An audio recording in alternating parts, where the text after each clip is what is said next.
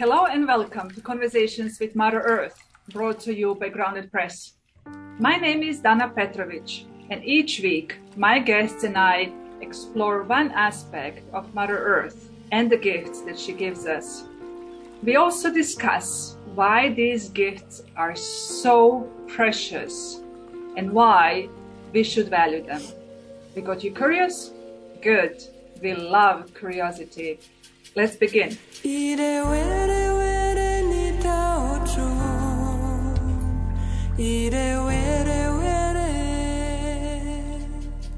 Today, we are talking about a nurturing topic in the real sense of the word Mother Earth's soil.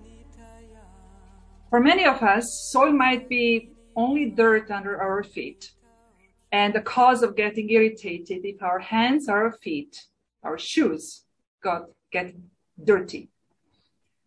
Yet, that same soil under our feet is where our food grows. And that dirt, dirt is also a home to millions and millions of organisms hidden in a whole ecosystem underneath the soil's surface.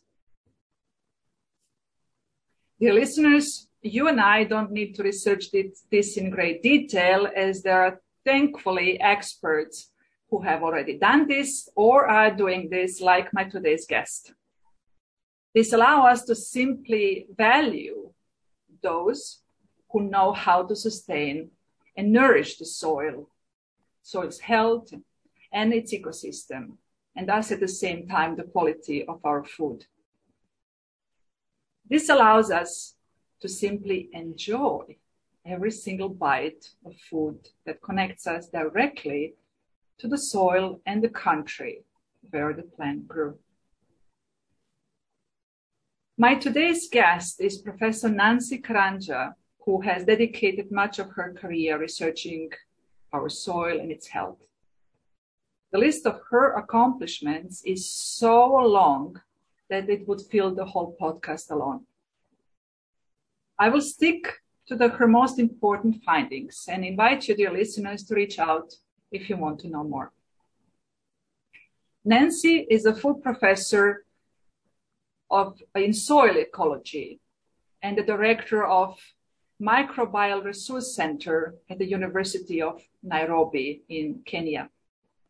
She has committed much of her time to urban agriculture and its role in addressing food insecurity and livelihoods for the urban poor. She was the Sub-Saharan Africa Regional Coordinator for Urban Harvest, an initiative to enhance urban agriculture's potential and food security in Kenya. I first found Nancy through a non-profit organization called One Acre Fund, where she was listed as one of top researchers in this field. Professor Karanja, welcome to Conversations with Mother Earth. Thank you very much for Godana for having me. And I'm very happy that you're coming in with a topic that is very dear to my heart. Thank you very much. Very, very pleased to have you.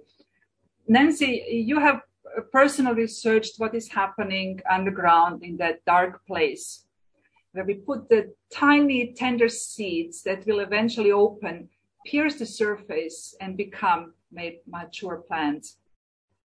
My listeners who have gardens or even just indoor plants have seen this miracle of life unfolding. I would say that you are not only researching soil, but rather life in all its beauty.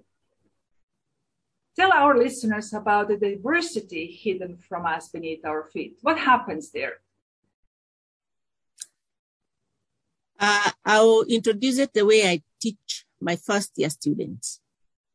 Because the way to appreciate life in the soil is first to describe what is a soil.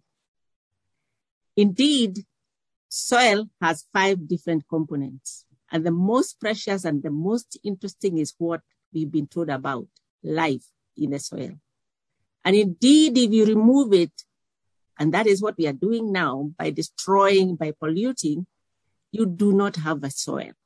what it is supposed to be. It becomes just a material that we soil biologists describe as sand, which is very important, of course, to engineers. Life in the soil is very complex. And as you have heard, it is dark, it's compact. There's no highways, we can't move around. And therefore, it is not that easy to say exactly or to see these small organisms. The diversity is very big. In fact, life in the soil is bigger than what you see on the surface, what we call terrestrial world or the marine world where we are. At least lucky to see some of the big organisms.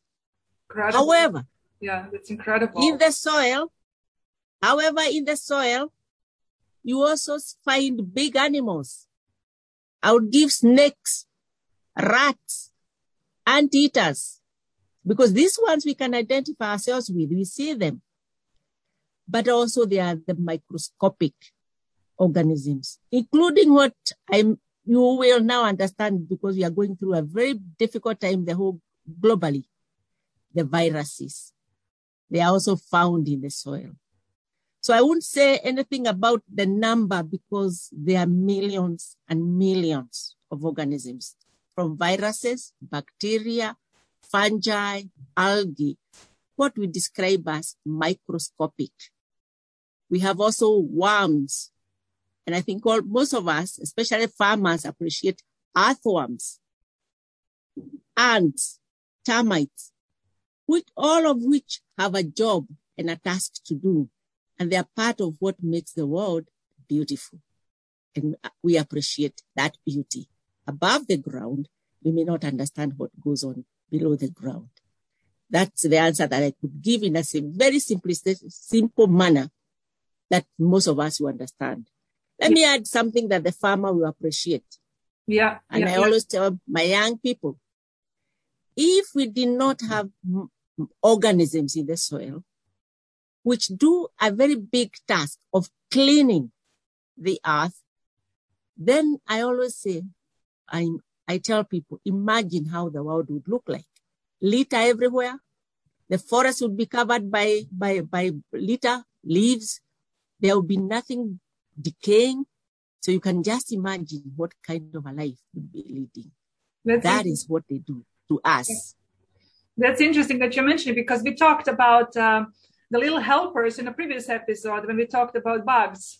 And of course, we talked about ants and we talked uh, all of all of these who are doing a great job for us, for supporting us in so many ways.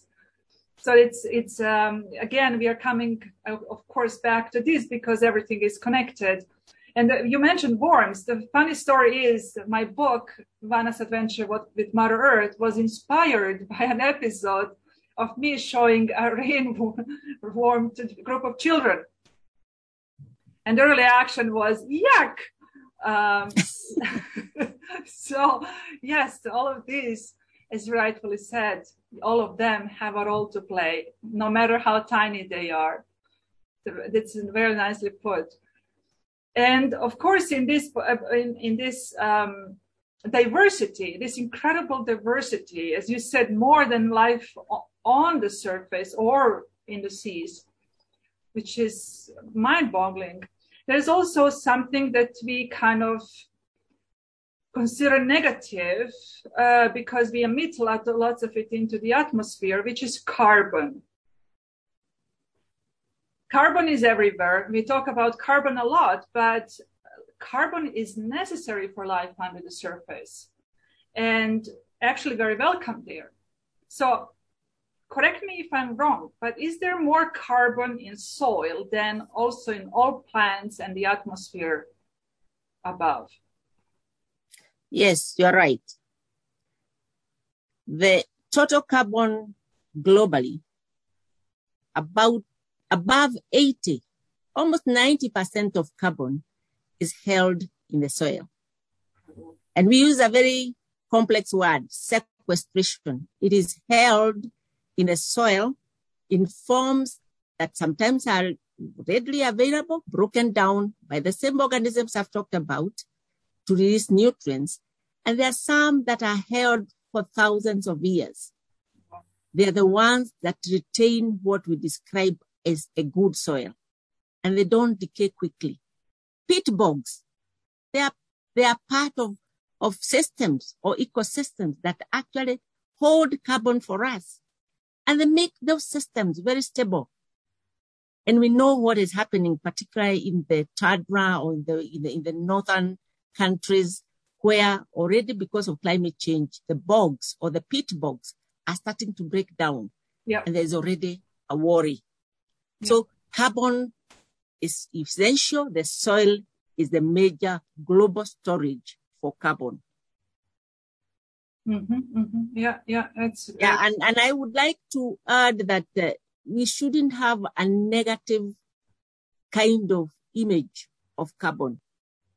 It is through human activity that we have upset the balance of carbon. The way the world was made, it was balanced. And carbon, we know, is very critical. Without carbon, there's no food Mhm. because it's through the process of photosynthesis. Carbon dioxide is fixed and made into carbohydrates, into sugars. Mhm. So carbon is not negative. Carbon is life. Your own body is carbon. So without carbon, you are not there also. there is no life. There's no life. Mhm. Carbon is what we refer to organic. Without carbon, there's no organic. Mhm. So carbon should not be seen in a negative way. Yeah. Carbon is positive. But let us, we human beings, come out and solve the issue of the negativity of carbon in life. Yeah, yeah, we have to we have to resolve how to put less of that into the atmosphere. Uh, Yeah. We have to find we have to uh, go back to the balance where carbon is welcome, like in soil or you know within the plant Yeah, world or yeah. oceans. Yeah, Yeah. that's that's true.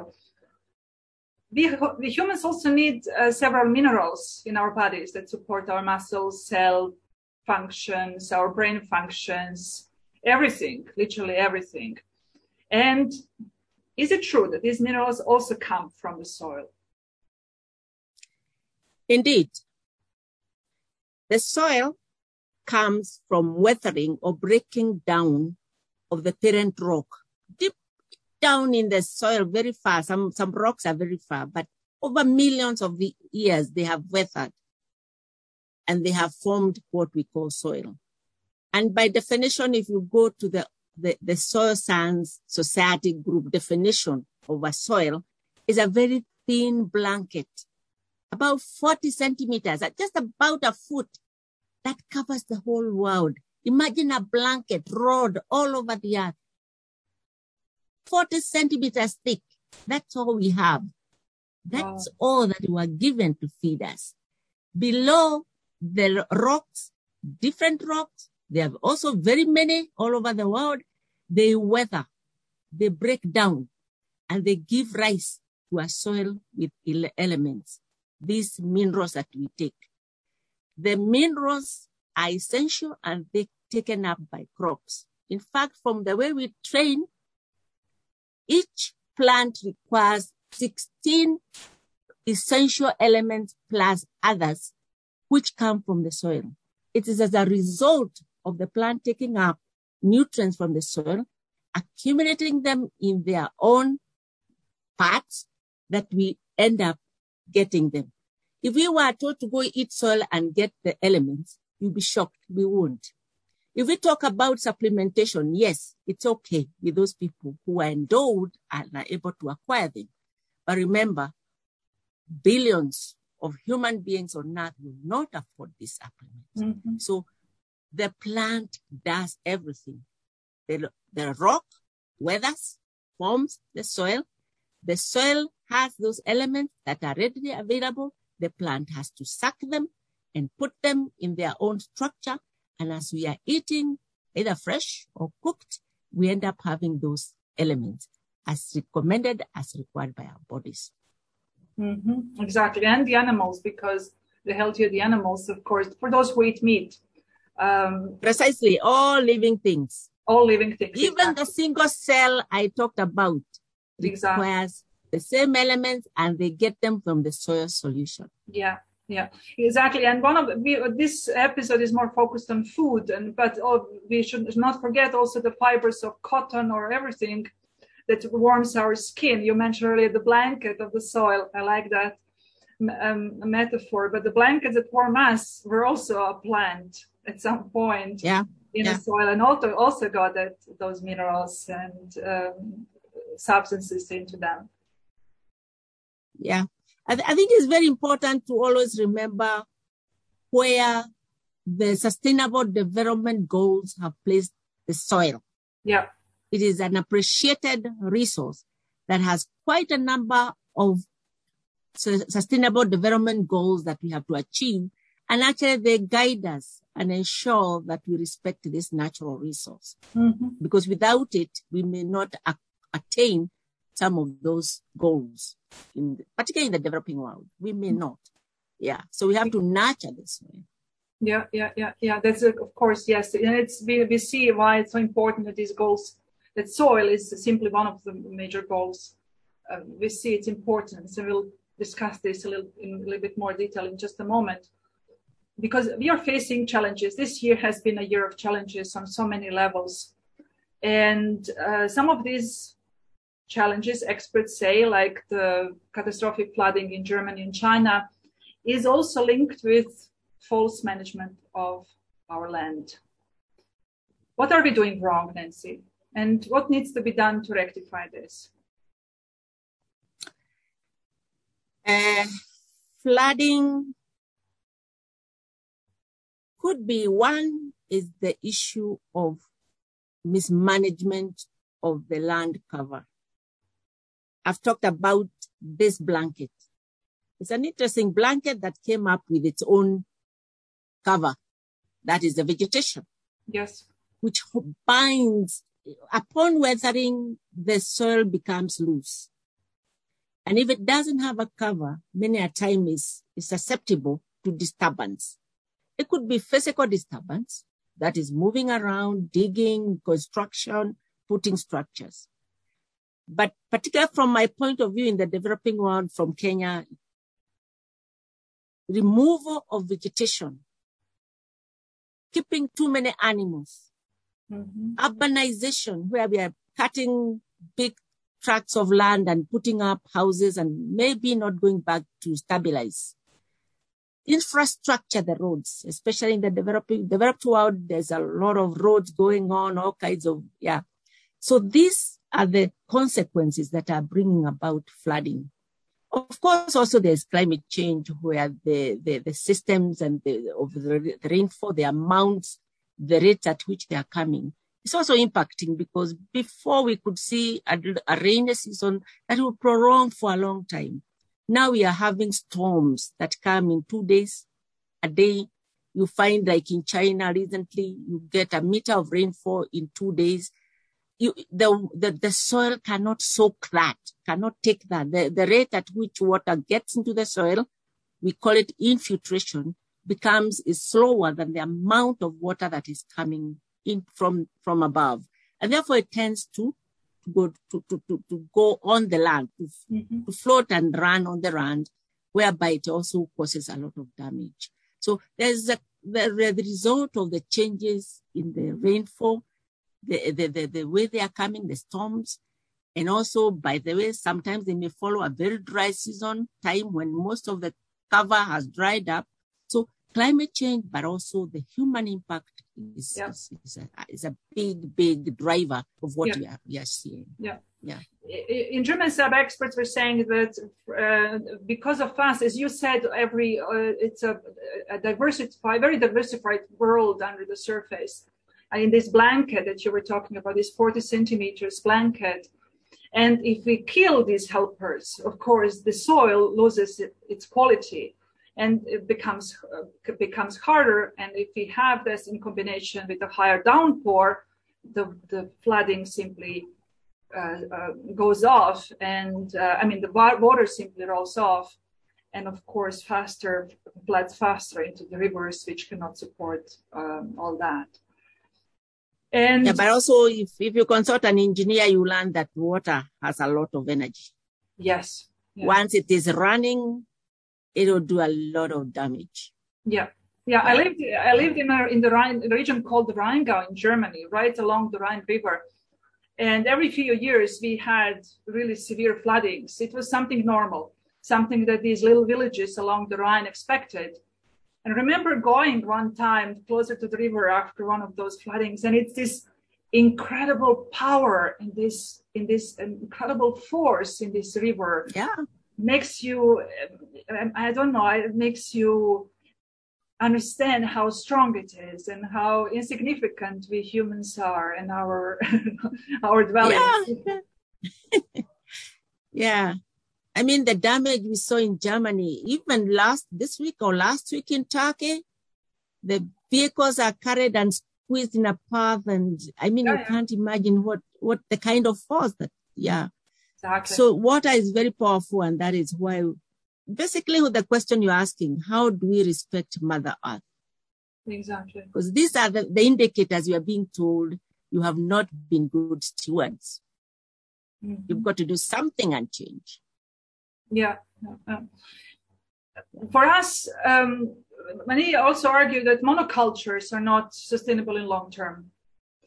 And uh, we had in our first episode, our first guest was uh, Galia Orme from uh, Chokchik, and we discussed cacao. And in this episode, we discussed how plants like to, to grow in in a symbiosis. Uh, how, for example, cacao plants like the the shadow of the of other plants. And um, so there is a recent trend towards more diversity in agriculture. And the benefit of this is that it also brings a diversified income for farmers because they're not selling only one crop, they can now sell several things. What are your thoughts on monocultures? Uh, I'm coming from Africa where the, in, the, the, the farming practices before the, the, the, the, the commercialization farming came in uh, was mixed farming. Mm-hmm. And in any typical African farm you go, you, you seldom find one crop in a plot of land.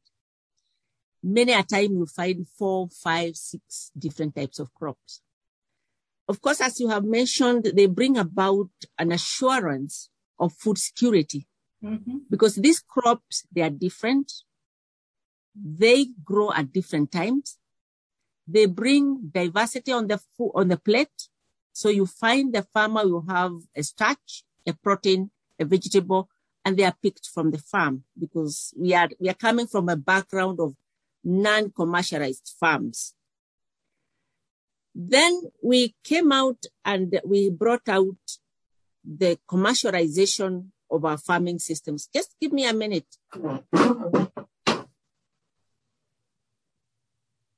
What I'm saying is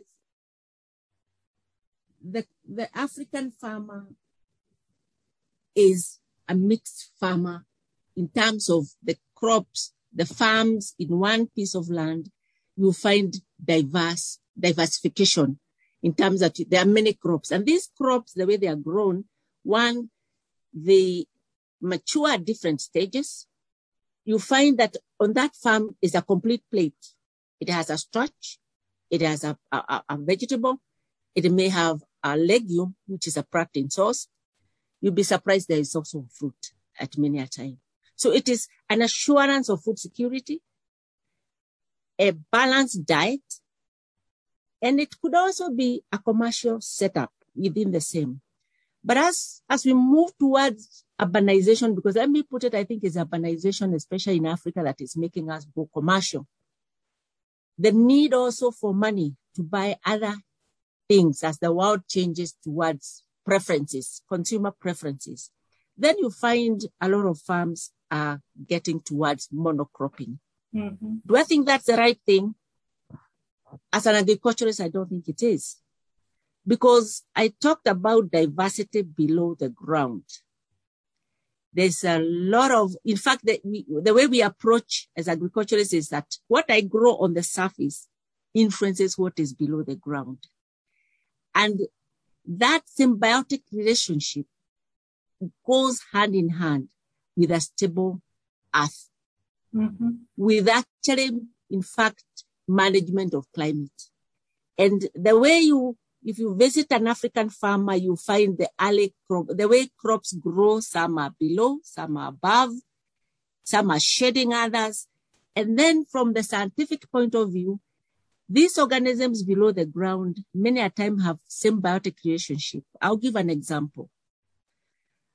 I am more interested in legumes because legumes have been given something very special. They are nitrogen fixing or they are small micro factories that make nitrogen fertilizer in their roots. The way they do it is that they are in symbiotic or in a friendship with some bacteria that go into their roots. And through some mechanisms, they are able to fix nitrogen or get nitrogen from the atmosphere and transform it into nitrogen fertilizer. Held in their roots, when these plants die, they actually increase nitrogen and feed the accompanying crop like the maize, the wheat, the barley, all these grasses that we grow. Mm-hmm. And you find that if you manage that system nicely, be, use the root, use the top, you don't have to add chemical fertilizer. In the same token, as you raise the fertility of the soil, you find now you encourage other organisms to increase in the soil. A legume, a, a, a, a grass or maize plant is very heavy on roots, may actually be having very beautiful symbiotic relationship with the fungi that fungi will help it acquire more phosphorus from the soil. So you can see the complementarity of the crops below the ground comes up on the surface as well. When you now remove the bean and you just do wheat, you actually, all these organisms that you are associating with the legumes or any other crop, sometimes the populations tend to go down or they may disappear.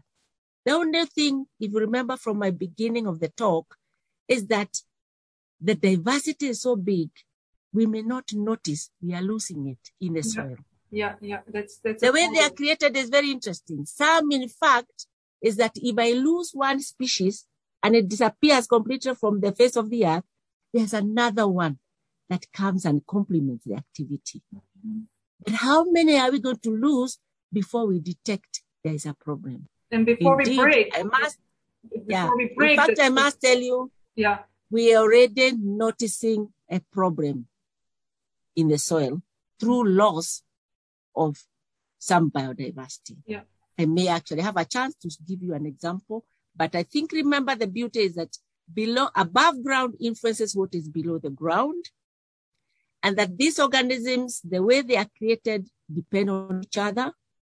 And that if we, we put these crops together several diversity on the on the same we favor better productivity sustainability and stability mm-hmm. of the soil yeah yeah exactly all of the uh, factors we mentioned earlier how to keep how, how to keep water how to uh, support the the living beings underneath who like this ecosystem and of course the best conditions for our food and you mentioned a very important work, uh, word uh, um, um, a moment ago, and that is um, the move towards urbanization. When we talk about urbanization, we normally think of Asia because a lot of urbanization happened here in Asia and is still happening. But the future of urbanization is actually in Africa, with some of the fastest growing cities happening, uh, being on your continent. So, in your opinion, um, how can we connect better the urban dwellers and the farmers, and how can we feed them better? Because we, we won't stop this trend. But I worry about our food security as urban dwellers. Uh, urbanization in the African continent is taking is is is is, is taking up. It's too fast, yeah. and it is not going alongside the planned urbanization. So basically what I'm saying is you find that 60% or more of urban, urbanites or urban residents live in informal and planned settlements. What does that mean? These people, if you have a, a four million, a population of four million in a in a in a in a in a city, you find like 50% are not even taken care of because they are nowhere in urban planning. They are nowhere in any of the government uh, plannings. So they come and just hit things all over the place. They lack infrastructure. They lack everything that I may call anything. And in fact, one challenge, even when you think about production of your own food or producing your own food in urban setups, it is a big problem because there's no land allocated or planned for urban agriculture. There are no policies that are existing that actually take care of these farms because we still are guided by, uh, if you may allow me to use our colonial plannings, we are, we are, we are just adjusting. And the planning then had nothing to do with food production in urban areas. The, the unfortunate thing and the major problem is that most of the migrants to the urban areas are moving because of other challenges from the rural areas, lack of employment. Yes. Some places, the population, even in the rural areas, are exploding, so people have to move. There's a lot of insecurity and conflict. So people are shifting because of other forces. It's not that they are planned. It's not that it just happened because there are crises in some areas. So when they come, there's a lot of frustration and you are coming to a place that is not prepared for you. So food insecurity is real. Malnutrition is real, plus many, many other challenges in urban areas. Yeah. How can it be sorted out?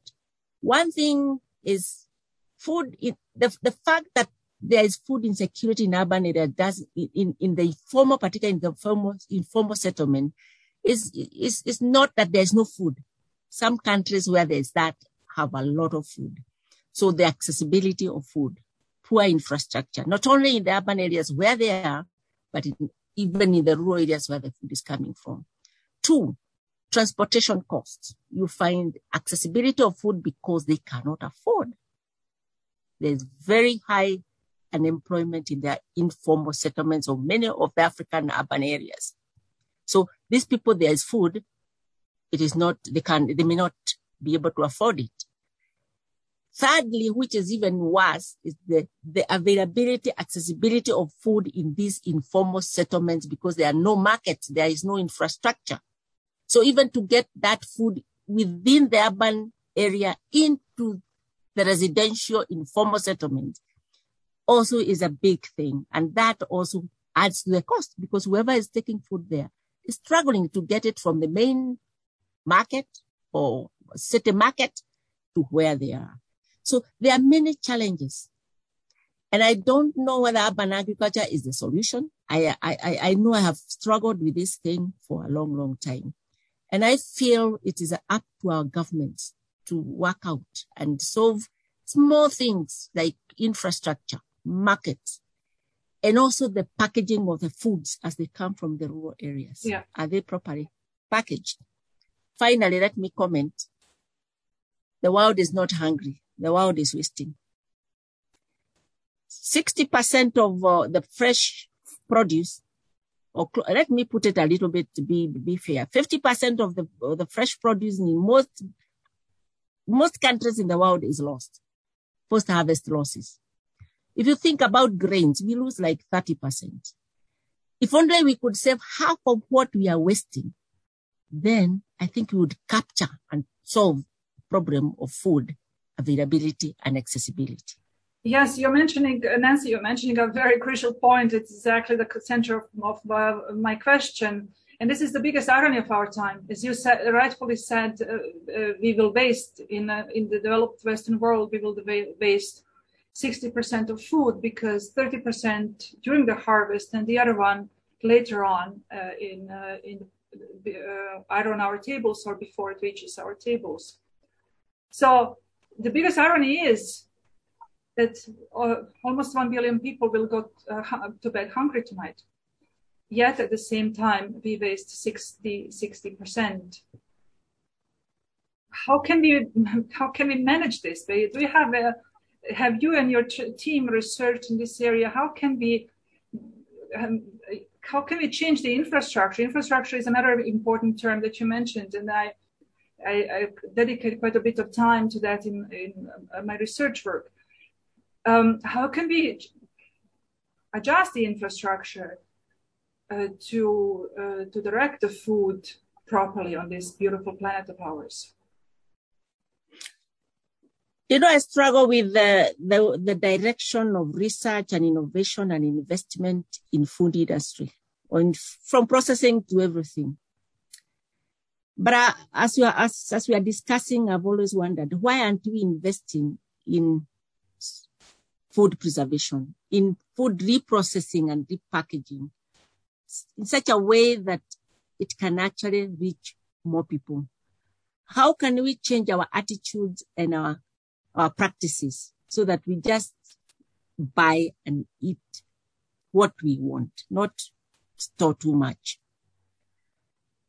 How can, but because it, it's a very complex, but uh, I think we need to put in more effort, not in just producing and enhancing yield and uh, can we think more of the storage and as you have put it on distribution? Mm-hmm. Because I think there's, there's a challenge there. I've mentioned within the same country, within the same city, you find heaps of food rotting in a developing world. Yet a kilometer away or even next door, there's a street person who is dying and there's food rotting here. I think these are the challenges that we have and we have to sort them out very quickly. I don't have a solution to this. It's very difficult for me to solve it unless we think through all, we come up with a solution. It's very difficult. Yeah, yeah, yeah. Yeah, yeah it's, it's very unfortunate that there are billions of people are hungry. A billion people, those are very many.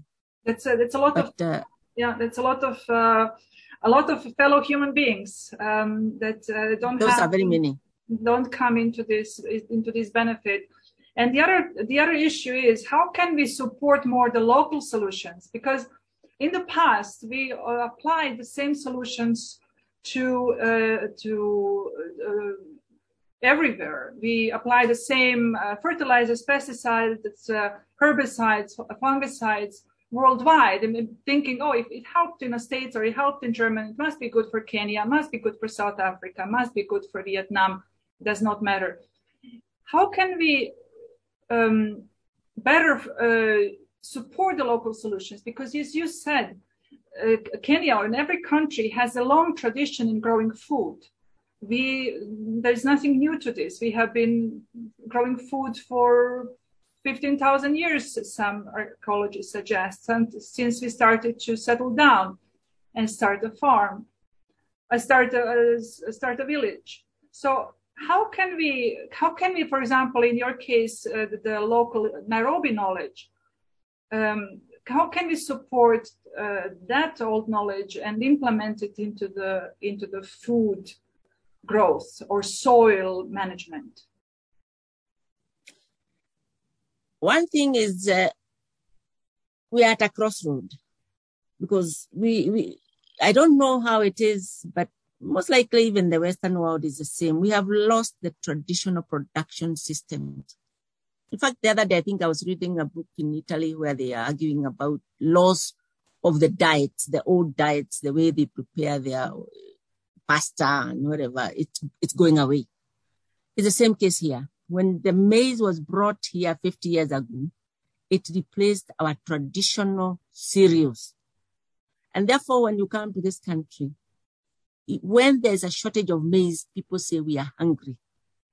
We've been forced to take maize to grow in areas that it should not and it doesn't. So we have crop failures year in, year out. Mm-hmm. Why? Because we removed cassava. We removed yam. We removed millet that traditionally and historically was the main source of food. And you take something that doesn't, doesn't survive.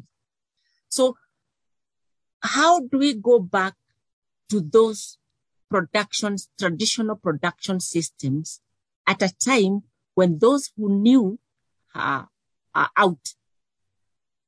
Yeah. The young generation is not even farming. That, that's, that, it's, it's a very critical time. we have no choice, but somehow we have to go back. The only fear we have is that we are, we want to go back to traditions that were working when populations were low, when there were less mouths to feed. So we are scared and worried that if we start going back there, we, we are going to compromise the demand, the yields, and we may not produce enough. But on the other hand, we are destroying the resource that supports food production. And that's why you see now we are running away to aeroponics, hydroponics. Yes. But you see, there are some crops that cannot be produced from aeroponics and hydroponics. We can't produce wheat from hydroponics to feed the earth. We can grow lettuce. We can grow tomatoes.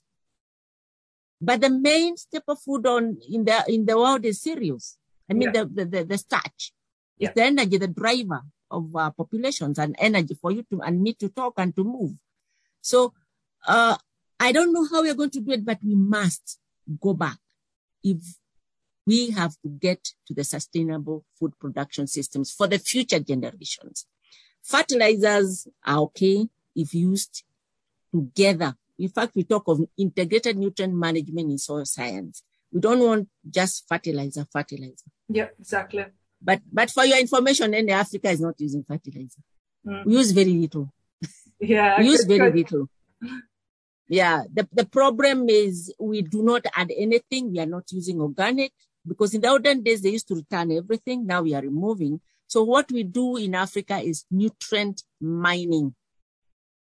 In the Western world is the opposite. It's poisoning of the soil because they're adding a lot. In Africa, we are killing by removing, removing, remo- It's like having a bucket of water and every time you are removing, but you are not opening the tap to add. So finally you find the bucket has no water. Okay. Okay. Interesting. That's a different, different approach to it. Yes. Uh, we have to, I mean, considering that farming has such a, a huge influence of our own health, we have to value farmers again because we unfortunately don't do that. And the young people, of course, uh, go for jobs and for, uh, for vocations that are valued, that are, for the absence of a better word, sexy. And Mm. so we have to we have to give appreciation. Uh, there are some statistics in italy or united states some areas some some states of within the united states there's a growing trend of farmers uh, actually young people becoming farmers because they want to take this into their own hands. And we should support that trend because it's extremely important for them and for us so um, maybe that's one of the ways to make it more appealing to young Kenyans. No, they, we, um, I didn't say they are not there. They're there, but they are commercial and they're using the new production systems. Yes. Because the, the, your concern was how do we go back to the traditional that Yes. ensure sustainability? Them, they are ready to go. In fact, young people want direct and quick answers, isn't it? But this working through and restoring systems or making sure that the way they are, they don't go back, they may not unless the value of the product is Mhm. pegged to Yeah. the efforts that you have made so that there is some some incentives currently in africa when you talk something like organic farming we don't we don't have that the incentives and the special pricing and the grading. When they run they are in the market they're almost the same as the conventionally produced food. So i'm not saying we have young people but they want quick money. Mhm. Yeah, yeah, that's interesting. Yeah, that's what we have to support maybe, and it, it, and get and get somehow the wisdom of the elders paired with uh, together with young Yeah. people. Yeah, Yeah. maybe maybe that will be the way path forward. It has been, as I thought, uh, it has been a very enlightening conversation with you, Nancy how can we how can my listeners find i'm sure that they're curious about you now as well where can my listeners find you how can they get in touch with you how can we support your work for me i'm not on social media i'm only on email okay whatsapp and the telephone okay so they, they, Uh, can, I- they I- can google you like i did they Google me, they'll get me. I am, yeah, I, I am all over the place. I am one of the few soil biologists in Africa. So, and I internationally, I have a lot of huge networks in many countries in the world. So they'll, they'll find me. I, I find it a bit taxing to go on social media for me. Yeah. That's I, no I don't, problem. I don't know that. Yeah. Yeah. That's no problem. So, you know, so that is a way to get me. Yes. As to how to help me, I don't know. I'm a researcher. I'm always looking for partners. So if, if anybody is interested in partnership, looking for partners in Africa on soil or agriculture production systems, sustainable production systems in Africa, I am very keen because it's through that as researchers we have to mobilize resources and it's becoming very difficult as I know my colleagues in science know how difficult it is right now. Globally, it is very difficult to look for money, but that is my major interest. I have I have worked and partnered with many people in Africa and in many countries, including particularly in Europe and the America. So yeah.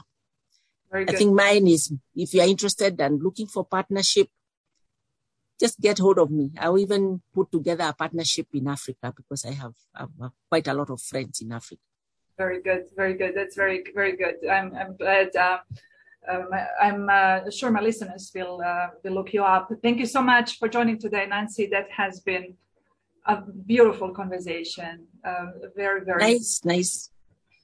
Yeah, nice talking to you, Dana. I'm happy to meet you. I hope one day you come to Africa. Now you know you have my contacts. If you're I do hope passing so. through Africa, I do. through Nairobi, yeah, just get hold of me. Once this pandemic is over, yes, make a trip to exactly. Africa.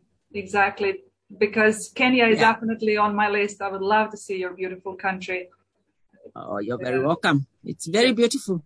Yes, I know. thank I you know. so much. saw beautiful pictures. Yes, I would love to visit one day. Um, thank you. Thank you again. And in conclusion, dear listeners, I have one more thought to share with you. Has it ever occurred to you that every single stalk of corn, every single blade of wheat, every single rice plant was placed into soil as a seed? These little seeds now nourish our bodies. I am sure you have reflected on this before. But perhaps what you have not considered as the soil and the quality of soil in Kenya, Brazil, Mexico, United States, or any other country influences your nutritional well being on the other side of the world. Clearly, everything is connected. And that's why we have to understand better this connection of our Mother Earth. And today's episode showed you how life above and below the surface is connected. This completes today's conversations with Mother Earth episode on soil. Next week, we will again take a look at life itself, but from a more poetic reflexiones.